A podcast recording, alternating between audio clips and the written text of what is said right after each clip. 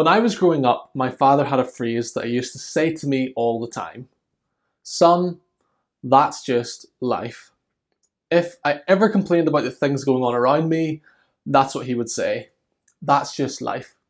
Welcome to the real world. Looking back, I realise just how right he was. The older I get, the more I realise that life is full of hard things. There are all sorts of difficult things that come our way in life that we have to navigate and deal with. And that is as true for Christians as it is for anyone else. As we grow in our faith, we quickly realise that being a Christian doesn't exempt us from the trials and difficulties of life. As time goes on, things come along that test our faith. Life throws up all sorts of hard situations difficult relationships, poor health, unemployment, losing loved ones, friends and family who don't believe in Jesus. The list goes on and on. And the coronavirus has brought along its own trials that we've been experiencing in recent days. Not being able to meet as a church, prolonged periods of loneliness and isolation, financial insecurity. Some have been really ill with the virus, some have even lost their lives because of the virus.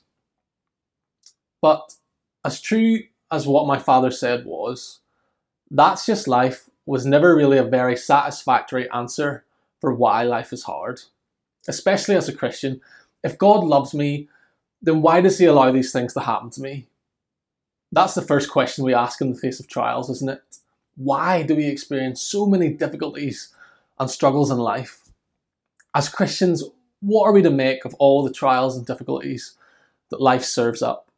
Surely there must be a better answer than that's just life. And the second question that soon comes after why is how. When trials come along, how do we deal with them? How am I going to get through this? Surely Christianity offers more than just being told to grin and bear it. What does the Bible say we are supposed to do in trials? Well, one place where we can find the Bible's answers to those questions is in James chapter 1. James was the half brother of Jesus and the leader of the church in Jerusalem.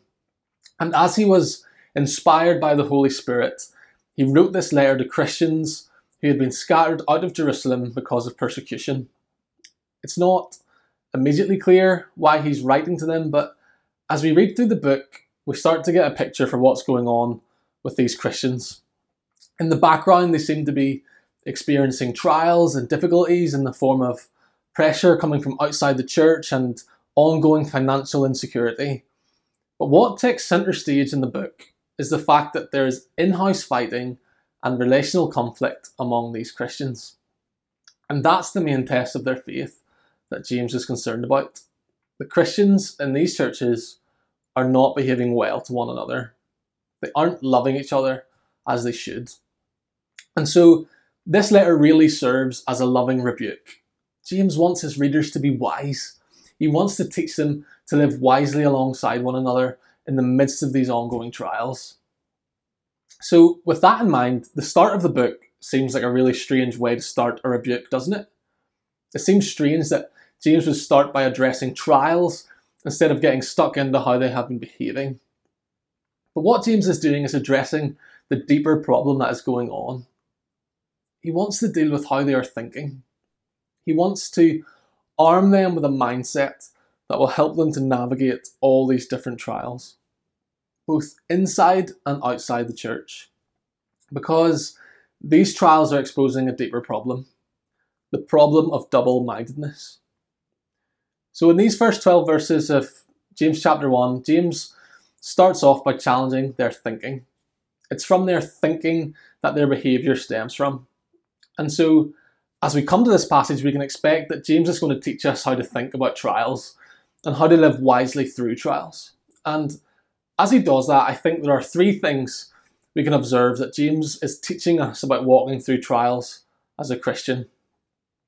The first thing James wants to teach us is that there's a way to think about trials that brings joy. There's a way to think about trials that brings joy. Look with me to verse 2. Consider it pure joy, my brothers and sisters, whenever you face trials of many kinds. James is saying that there is a perspective that all Christians need to adopt in trials. There is a way of thinking that we need to have when we face suffering and hardship in our lives. And it's absolutely essential because Christians can be sure that they will face trials. James doesn't say if, he says when, whenever you face trials. Being a Christian doesn't mean your life is going to be sunshine and rainbows. Being a Christian doesn't exempt you from facing the suffering and the trials that are part and parcel of living in a fallen world. We should expect trials to come our way. And trials will come in all sorts of shapes and sizes. James also says, whenever you face trials of many kinds, no matter what your trial might be, this way of thinking is for you. From the hardest trials we could ever face in life, right down to the seemingly insignificant things we face on a daily basis. Either way, James tells us to adopt a particular mindset. And what is that way of thinking we need to adopt? Well, when we face trials, James says we are to consider it pure joy. Now, I don't know about you, I don't really consider it normal for a person to react to trials with joy. If you were playing Family Fortune and the question asked was, name something you associate with trials or suffering, joy would be nowhere near the top answers. Life has an ability to throw really hard situations and overwhelming difficulties at us. And much more than, than and more often than not, the hardest trials become all consuming. When something hard comes along, it can be incredibly hard to see past the situation you're in. And joy is the last feeling we would expect to have. So, how can the Bible make this claim? How on earth can we think about trials in such a way that brings joy? Well, James isn't saying that trials aren't really difficult or that we have to just pretend everything is fine. He's not saying that suffering is really easy and that we should be happy all the time. But look at what he is saying. James gives us two things to focus our minds uh, on that bring joy in the midst of a trial. Firstly, notice that trials bring maturity and completeness. Look at verse 3 again. Because you know that the testing of your faith produces perseverance. Trials train us to persevere. God allows situations to come along in our lives where it's not easy to keep going, so that when we do keep going, we grow in our faith. I had a friend who signed up for the Belfast Marathon, and somehow within a few weeks, he forgot that he had signed up. So, for the few months leading up to the marathon, he did no training whatsoever. The night before the marathon, he suddenly remembered and decided he was going to run anyway. Needless to say, he didn't get very far. He hadn't developed any perseverance. His leg muscles were never going to last. And by the 10th mile, they were like jelly. He wasn't ready to run a marathon because he had done no endurance training. And in the same way, faith is meant to be tested. It's like a muscle, it grows as it is exercised and used. To get stronger, muscles need to come up against some resistance in order to develop and withstand more and more in the future. Our faith muscles need to be stretched in order to grow. We need the resistance of trials so that we grow spiritually and finish strong. Now, that doesn't mean we should go looking for trials. James is just telling us what they're designed for. They develop perseverance in us. But trials don't produce perseverance for its own sake. Perseverance has an amazing result. Look at verse 4. Let perseverance finish its work so that you may be mature and complete, not lacking anything. Trials help us to become mature and complete not lacking in anything. Trials are used by God to make us into the people we were meant to be. They enable us to become more and more like Christ. If our goal in life is to become more like Christ, then we can take joy in trials because they keep us moving towards that goal. You know, when we're going through trials, it's easy for our goal, for our desired outcome to be that our circumstances get sorted out and everything just goes back to the way we want things to be. But if that's the case, then we're only going to end up being constantly frustrated and disappointed. Because often in life, things won't get sorted out the way you want them to, and sometimes things won't get sorted out at all. And even if things do happen the way you want, before long something else will come up. That's the reality of life in a broken and fallen world. But if your ultimate goal is not to fix your circumstances, but to grow in Christlikeness, then no matter what our circumstances are, we can rejoice because we are achieving our goal of becoming like Him. So that's the first thing James calls us to focus on. The second thing James tells us to think about in the midst of tr- life's trials is that trials bring future glory. This section on trials is bookended by verse 12. And look at, it, at what it says with me.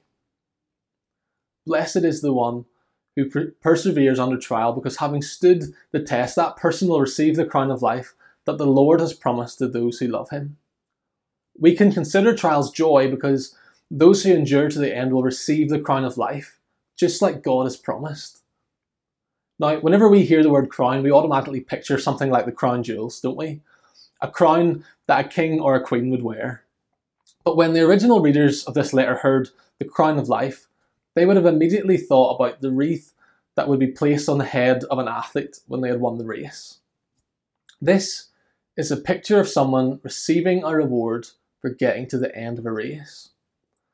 So, James is saying that we can consider trials joy because there is something wonderful waiting for us at the end of our trials.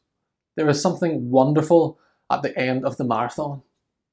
When we run the race marked out for us, running through trials that come along the way and get to the end, we will receive an incredible reward. We will receive the reward that Jesus secured for us on the cross. Even though the things we go through in this life aren't good in and of themselves, even though things happen to us that make us question what is God doing, we know that we have a supremely good God. We have a God who came into this world to suffer in our place. Jesus Christ bore the punishment that we deserved on the cross, and he has promised a wonderful, glorious future to those who trust in his death and resurrection. At the end of our trials, those who have put their trust in Christ are met with eternal life. Isn't it an incredible thought that God is able to use the worst things that happen to us for our ultimate good? There will be a day when we look back on the hardest times in our lives and we will see how God used them to bring us to maturity and completeness. That He used them to keep us going on the way to our ultimate reward. Now, you might be thinking, okay, James, that sounds great, but reality doesn't look like that. God can't honestly expect me to think like this when I'm going through something awful.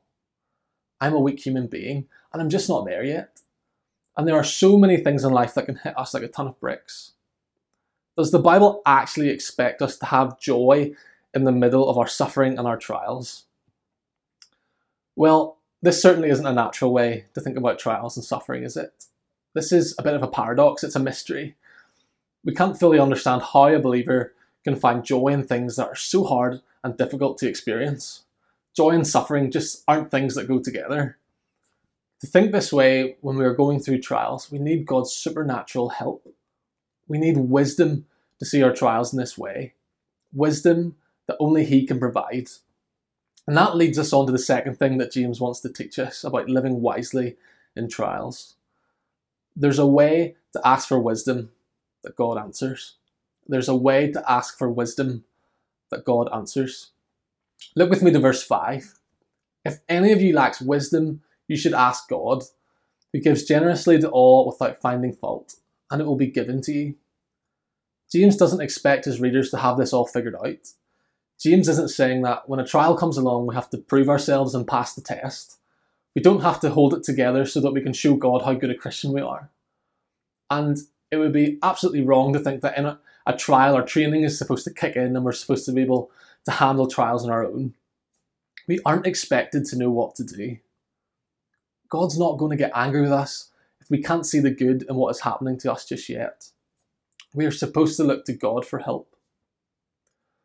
When the hard times come along, the Bible is telling us here to pray and ask God for wisdom, to ask God to help us have this eternal mindset this wisdom is not automatic. It's it's something It's not something we develop in ourselves, it's something we have to ask for. But James is very clear that there is a right way and a wrong way to ask for this wisdom. So let's look at each of the prayers that James describes. Firstly, notice the prayer for help that God answers. Look with me to the start of verse 6. James says, When you ask, you must believe and not doubt. We are to believe what James has just said about God in verse 5 that he will generously provide wisdom to all those who ask for it without finding fault. James is reminding us of what we already know about God.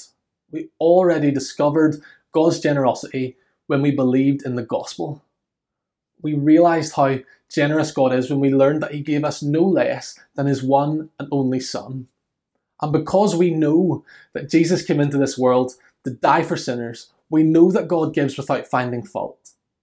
While we were still sinners, Christ died for us. He has already lavished us with His grace. We already know we have been given what we don't deserve. All the faults that should have disqualified us from receiving forgiveness of sins and eternal life have been washed away because of Christ's sacrifice on the cross. And if God has already given the most valuable thing He has, then how much more is God willing and able to give us more grace? How much more is God willing to give us the wisdom we need to persevere in trials? As it says in Romans 8:32, he who did not spare his own son but gave him up for us all, how will he not also along with him graciously give us all things? God doesn't stop being generous to his children when we turn to Christ. He keeps on giving to those who ask. So when we find ourselves in trials and we just want things to return to normal, God says, Draw near to me. Ask me to give you wisdom to understand why this is happening. Ask me to give you an eternal perspective, and I promise I will give it to you and be right there with you. The prayer for help that God answers is that we ask God for wisdom and trust Him to give it to us because we know that He is a generous and gracious God. But look also to the second prayer that James describes the prayer for our will that God won't answer. Look at verse 6 to 8 again. But when you ask, you must believe and not doubt, because the one who doubts is like a wave of the sea, blown and tossed by the wind. That person should not expect to receive anything from the Lord. Such a person is double minded and unstable in all they do. Whenever we ask God for help, we are to do so without doubting. Now, that could quite easily derail us. Who hasn't had doubts before in their Christian walk? Does this mean that if we've, if we've ever had any doubts that we can't have any confidence that God will help us when we come to Him for wisdom? Well, no, it doesn't mean that. James is using the word doubt in a very particular way here. He isn't saying that if we have ever questioned our faith or grappled with something in the Bible, that we are disqualified from receiving wisdom. We can see what he means by doubting from what he says immediately after. James is talking about people who are double minded, people who have a foot in both camps. They've got one foot in the kingdom of God and the other foot in the world. Double minded people are those who haven't fully submitted to God's will. There is still a battle of the will going on in their heart. There's a tug of war going on uh, between what God says in the Bible and what the world says. You know, they ask God for help, but they also have their own ideas about how things should work out. They aren't totally convinced yet that God's way will always end up being the best way, no matter how hard the situation is right now. And according to James, the result of their double mindedness is that they won't receive anything from the Lord. And not only that, they will be unstable in all that they do. I once tried to go paddleboarding I stood on the jetty with the board in the water, but as I put one foot on the board, the whole thing started to drift off. And I started doing the splits in midair between the jetty and the paddleboard, and before I knew it, I completely plummeted into the water. And it was so embarrassing. James says that's what the double minded person is like. If we ask for God's wisdom, but we're still holding on to what we want to happen, we put ourselves in a precarious position. We can't expect that God will give us wisdom. So the challenge here is not that we make sure we don't have any questions or things we struggle to understand. But the challenge is to make sure we want the help that God offers. Are we coming to God and really asking for our will to be done? Or are we praying, Your will be done, as Jesus taught us to pray? Are we asking that God would just click His fingers and put our circumstances back to the way we want them? Or are we asking for His will to be done in our situation, even if that means it doesn't go away? James is saying there's no point asking for God's help if we aren't willing to submit to His will. And this is something that is really important to remember when something hard is going on in our lives. When we are faced with something difficult, it's easy to want our will to be done in the situation. It's so easy to pray, and I'm a Christian, get me out of here prayer. What we should pray is that the Lord would give us wisdom to know His will and that His will will be done, because we know that God's way is the best way. Does that mean that once we've asked for God's help, we'll immediately feel wise? Well, no. It doesn't mean that God will give us a light bulb moment where we know exactly what to do. It doesn't mean that we'll automatically be able to cope mentally with what's going on. But whether we perceive it or not, if we ask God in faith, we will receive wisdom. We will be kept from foolishly going after our own will. We will receive the grace we need to persevere and keep going, to keep an eternal mindset in the midst of our earthly troubles. Okay, so there's a way to think about trials that brings joy. There's a way to ask for wisdom that God answers. The third thing that James wants to teach us about living wisely in the midst of trials is that there's a way to boast in poverty or in riches. There's a way to boast in poverty or in riches. Now, at first glance, talking about the rich and the poor seems a bit random, when James starts talking about the rich and the poor, he isn't changing topic. What he's doing is giving an example of a type of trial that will test our faith. Usually, when we think about trials, we think of people we love passing away. We think of times where we've maybe struggled with our own health or when we've been badly mistreated by other people. But James brings up our financial circumstances first. And that's a surprising trial to go to first, isn't it? But I think he does that because a lot of people James was writing to were experiencing economic hardship. And it's certainly true, even to this day, that people feel the effects of their financial circumstances every day. We spend most of our adult lives working. We spend a lot of our time in our lives doing things that will determine what our financial outlook will be. If you're a student or a young person, you might not be working right now, but you will be making decisions and studying so that someday you can earn a living. You may even be about to graduate university and you're faced with that pressure to find a job as soon as possible. Or maybe you had a job lined up already, but the coronavirus has thrown it right up in the air. Whether or not you are working right now, this is an area of your life where your faith will be tested no matter who you are. Because when it comes to our finances, it's very easy to be double minded and have split loyalties. It's easy to have one foot on the paddleboard. It's easy to trust in financial security rather than on God alone. So, what is the message James has for the poor and for the rich? Well, he says that whether you're rich or poor, you have a reason to boast. But this reason to boast is not in your financial position, it's in your spiritual position before God. Both the rich and the poor can boast in the gospel for different reasons. Firstly, notice that the poor can boast in their high position. Look at verse 9. Believers in humble circumstances ought to take pride in their high position. Later on in the letter, we find out that some of the Christians James is writing to were being exploited by the rich. And the message that James has for them is that they're to take pride in their high position. That seems strange, doesn't it? How can the poor have a high position? Well, it's fair to say that humble circumstances can actually uh, encourage and lead people to trust in God. They don't have finances that they can rely on. Um, financial security is a myth for them, they are much more likely to be aware that they need God. But what James is really driving at here is that as Christians, they have more than earthly wealth could ever give them. They have an incredible inheritance to look forward to. One day they will put on the crown of life. Though they might look weak in the eyes of the world, they might look like they have nothing going for them. In the eyes of God, because they are in Christ, they could not be regarded more highly. They are spiritually rich. One day they will share in the glory of Christ. Christians who are going through hard economic situations need to remember that spiritually they are total millionaires. The world tells us that we need to have a great job, a great house, we need a nice car, need to look a certain way, and if you don't, you're a failure. But the gospel flips that on its head.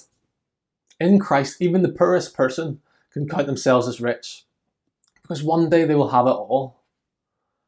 So, because of the gospel, the poor can boast in their spiritual riches.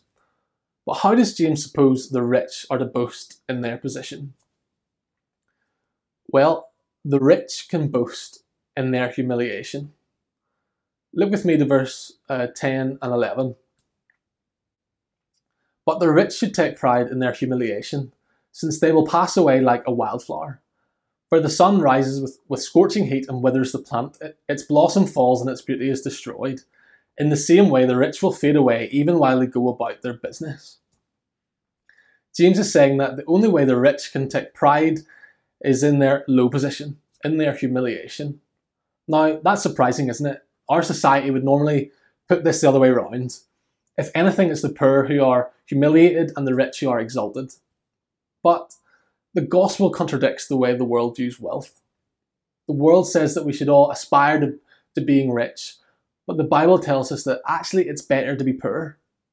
It's better to be poor because the rich face a different and perhaps more dangerous trial. They have their own blind spot.